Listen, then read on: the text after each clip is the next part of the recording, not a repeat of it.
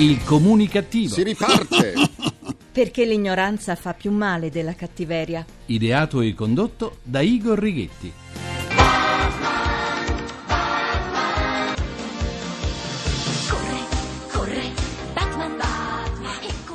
Corre, va. Un'apertura che dedichiamo a Franco Fiorito e Batman. Buona comunicazione Italia, paese dove l'età della pensione si sposta in avanti, ma dove quelle pensioni chissà chi le pagherà, visto il basso incremento demografico italiano. Dal vostro comunicativo di fiducia, Igor Rietti. Bentornati alla nostra terapia di gruppo Emissioni Zero, numero 1945 con il 45, decimo anno di programmazione. Cominciamo questo nuovo mese insieme con i miei saluti comunicativi. Il primo lo mando agli sceicchi arabi che fanno la corsa a chi ce l'ha più alto. Sì, il grattacielo. L'altro mio saluto comunicativo lo invio a tutti gli iscritti al social network Facebook che contano tra i propri contatti migliaia e migliaia di amici e poi escono sempre con le solite 3-4 persone che non sono neppure iscritte a Facebook. E allora perché? Perché continuate ad aggiungere amici?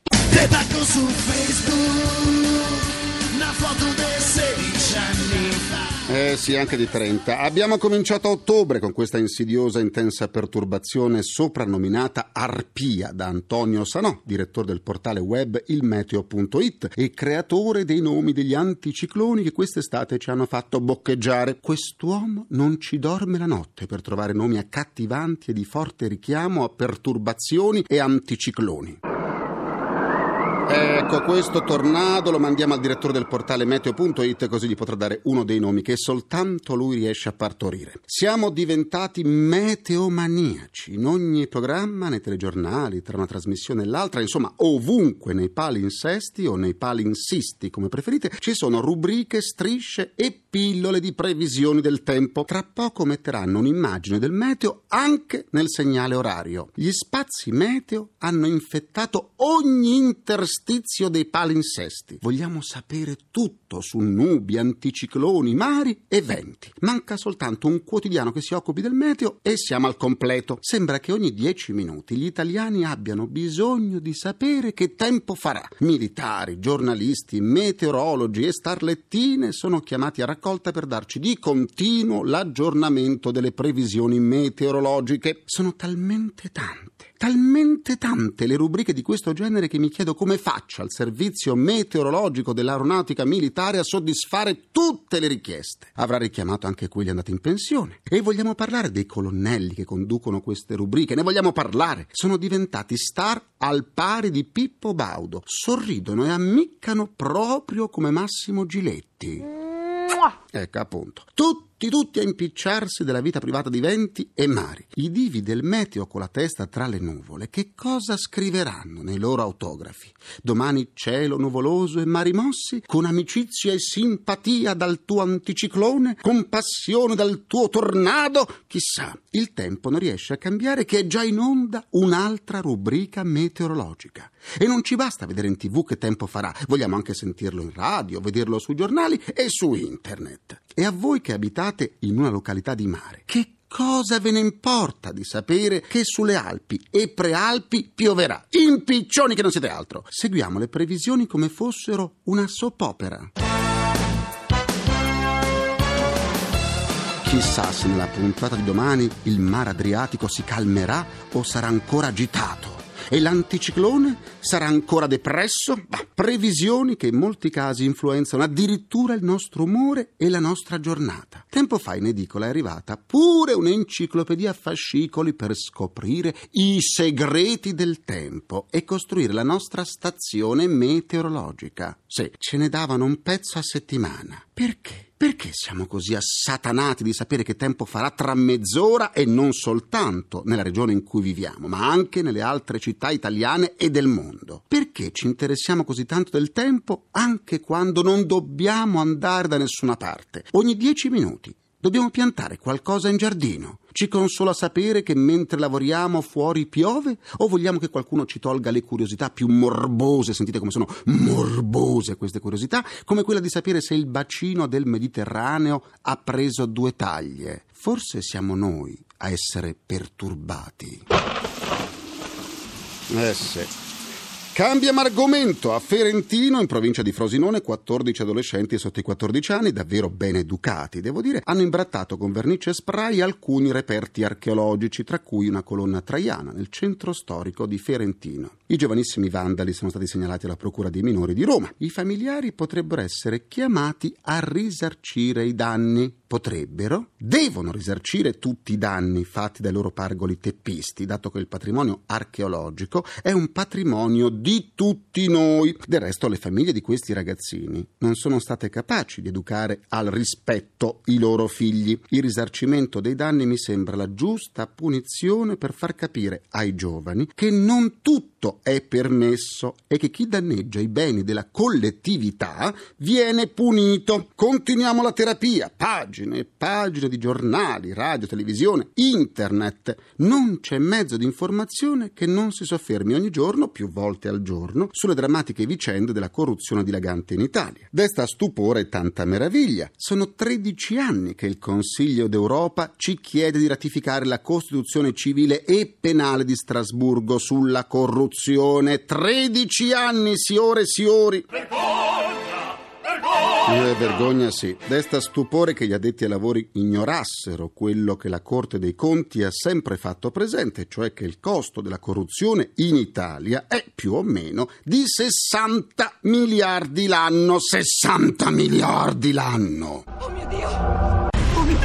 Altro che spread, si tratta di una cifra enorme, scandalosa, ripugnante, disgustosa. Schifo, schifo, schifo. Si è espresso anche il dizionario multimediale di ortografia e di pronunzia. Ci voleva la tragedia dell'Aquila perché nel Parlamento si cominciasse a discutere un disegno di legge contro la corruzione nella pubblica amministrazione. Quando furono istituite le regioni, tutti pensarono che finalmente le amministrazioni si sarebbero avvicinate ai cittadini. Invece si è dimostrato un mezzo per accontentare i più voraci. A me mi piace mangiare. Uffa, uffa. E via via che le indagini si allargano, aumentano i casi da indagare. Ma la cosa più tragica di questa vicenda penosa è che è emersa in tutta la sua arroganza proprio nel momento in cui siamo chiamati a continui sacrifici. Ma forse è emersa in questo periodo proprio perché non ne possiamo più degli sprechi e delle ruberie. È un momento difficile. I casi precedenti di malcostume avevano già fatto vacillare la fiducia verso le pubbliche amministrazioni, ma ciò che sta emergendo è veramente molto molto pericoloso. Si sta facendo strada la convinzione di una politica intesa come mezzo per accaparrarsi privilegi a spese dei cittadini, una politica in cui i rappresentanti hanno la propria corte e i propri protetti,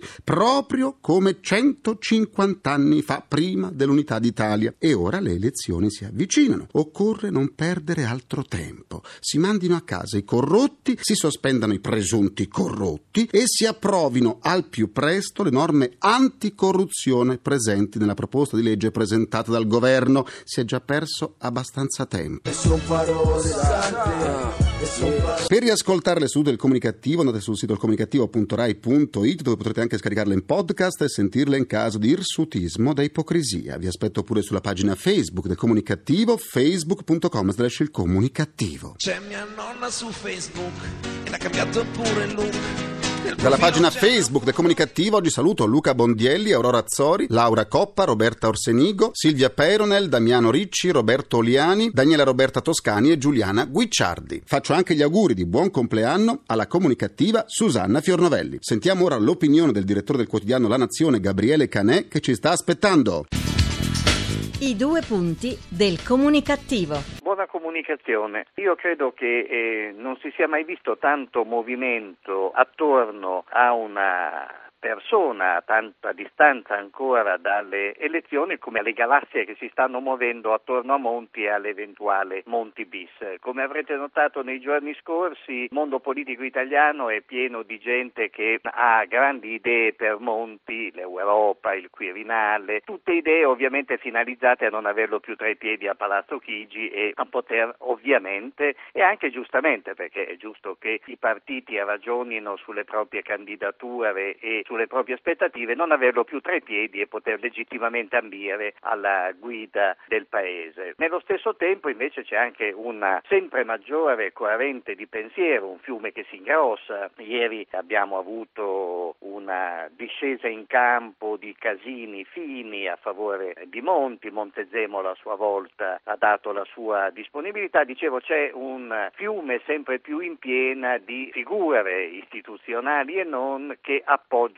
una ricandidatura di Monti, anche con delle bizzarrie politiche, perché parlare per le elezioni politiche di una lista civica è una contraddizione in termini, vuol dire se la lista è civica, cioè civis riguarda la città, sono quelle liste tipiche giustamente fatte per candidare qualcuno eleggere qualcuno a livello cittadino, liste civiche sono nei comuni, una lista civica per le politiche è una delle tante anomalie dell'Italia, credo che a nessuno in Francia o in Germania avrebbe mai in mente di pensare a una lista civica per le politiche. Io credo che ci sia tutto un consesso anche internazionale che preme per continuare ad avere in Italia Monti come figura di riferimento. Poi sono gli italiani a votare, quindi è giusto che gli italiani decidano, ma come eh, il contesto internazionale ha avuto un ruolo decisivo nelle dimissioni di Berlusconi e nella ascesa di Monti, credo che l'avranno anche in questo caso. Quindi io credo in una riconferma di Monti, credo altrettanto e credo che sia necessaria perché non siamo usciti dal tunnel, non lo saremo ad aprile dell'anno prossimo quando si voterà, ci vorrà ancora un po' di tempo e Monti non è il mago di Oz ma è una figura che ha ridato peso e spessore al nostro paese riuscendo anche a combinare qualcosa di concreto, non eccezionalissimo ma qualcosa di concreto sul piano delle riforme. Certo, sono anche d'accordo con chi dice che Monti non può stare a casa in attesa di una chiamata mentre gli altri fanno campagna elettorale, perché un candidato premier e un candidato leader devono scendere in campo. È un po' l'equivoco che accompagna anche Renzi che vorrebbe vincere le primarie ma poi non candidarsi per le politiche in attesa che poi qualcuno lo chiami mentre lui sta a Palazzo Vecchio a continuare a fare il sindaco. Altre bizzarrie italiane. Buona comunicazione a tutti da Gabriele Canetti.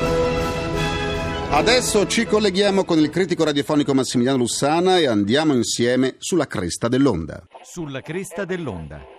Massimiliano Lussana. Buona comunicazione a tutti. Buona comunicazione anche a chi pensa che ci sia libertà assoluta di comunicazione. Il problema è che la libertà, come tutte le libertà, anche quella di comunicazione, si ferma dove inizia la libertà altrui. Sembra che sto facendo il filosofo, che parto da Montesquieu per raccontare il mondo e invece mi riferisco anche al comunicativo, mi riferisco anche alla radio, mi riferisco anche a quello che succede a tutti noi ogni giorno. Perché? Perché la nuova frontiera della radio, ed è una notizia molto molto positiva, è la cross-medialità e anche l'interattività, cioè nel momento stesso in cui noi facciamo questa trasmissione, che uno può sentire in diretta oppure in podcast, scaricarsela, sentirsela a casa tranquillamente la sera, contemporaneamente può scrivere sulle pagine Facebook, eh, sui social network, su Twitter, sui siti della RAI. In pratica non è più una fruizione passiva ma attiva, quindi dice in tempo reale cosa pensa di quella trasmissione. Perfetto, miracolo, bellissimo, mai visto una cosa del genere, la nuova frontiera del futuro. Però c'è un però che molti di questi commenti, fortunatamente non la maggior parte, la maggior parte sono persone civili, per bene, educate, che magari criticano anche giustamente, viva le critiche, ma purché siano fatte coi toni giusti, in modo giusto. Non è obbligatorio insultare per criticare, anzi, la vera critica che lascia il segno, quella costruttiva, quella che ci fa cambiare rispetto a quello che scriviamo ogni giorno, è la critica fatta in modi civili, perché ci convince di più, noi per primi. Addirittura poi in qualche caso invece le critiche che costruttive non sono, ma che passano da insulti, non sempre sono addirittura anonime. E quello proprio è il peggio del peggio. Ma anonimi o firmate con una mail, comunque le critiche che passano da un insulto o che partono da un insulto sono la sconfitta della stessa critica. E in pratica l'interattività, la grande vittoria di questi anni in radio, quello che ci fa vivere un'altra radio, un altro mondo radiofonico, è ammazzata da qualche cretino, e scusate se ho detto cretino, ma pensavo di stare scrivendo la mia reazione proprio su questi social network. Buona comunicazione a tutti. Non ci lasciare, concludo anche questa seduta con il mio pensiero comunicativo. Da oggi i cittadini residenti a Varallo, in provincia di Vercelli, potranno recarsi agli uffici dell'anagrafe del comune per ritirare gratuitamente un gallo e una gallina. Anche se è vero che in tempo di crisi sono cose che fanno piacere, siamo sicuri che gli abitanti di Varallo non avrebbero preferito non essere spennati dalle tasse? Ringrazio i miei implacabili complici Vittorio Pivalti Righetti, Cara Pagliai e Massimo Curti. Un ringraziamento a Francesco Arcuri. Alla console. Alla console gli immancabili. Folletti agli arresti boschivi c'è Carlo Silveri. La terapia quotidiana del comunicativo tornerà domani alle 14.44 con tanti nuovi fatti, uno più incredibile dell'altro perché in Italia ormai è impossibile annoiarsi. Un paese schizofrenico che non si sforza neppure di sembrare normale. Buona comunicazione e buon proseguimento dal vostro portatore strano di comunicativeria. Igor Righetti, grazie, a domani. Il comunicativo. Perché l'ignoranza fa più male della cattiveria. Ideato e condotto da Igor Righetti.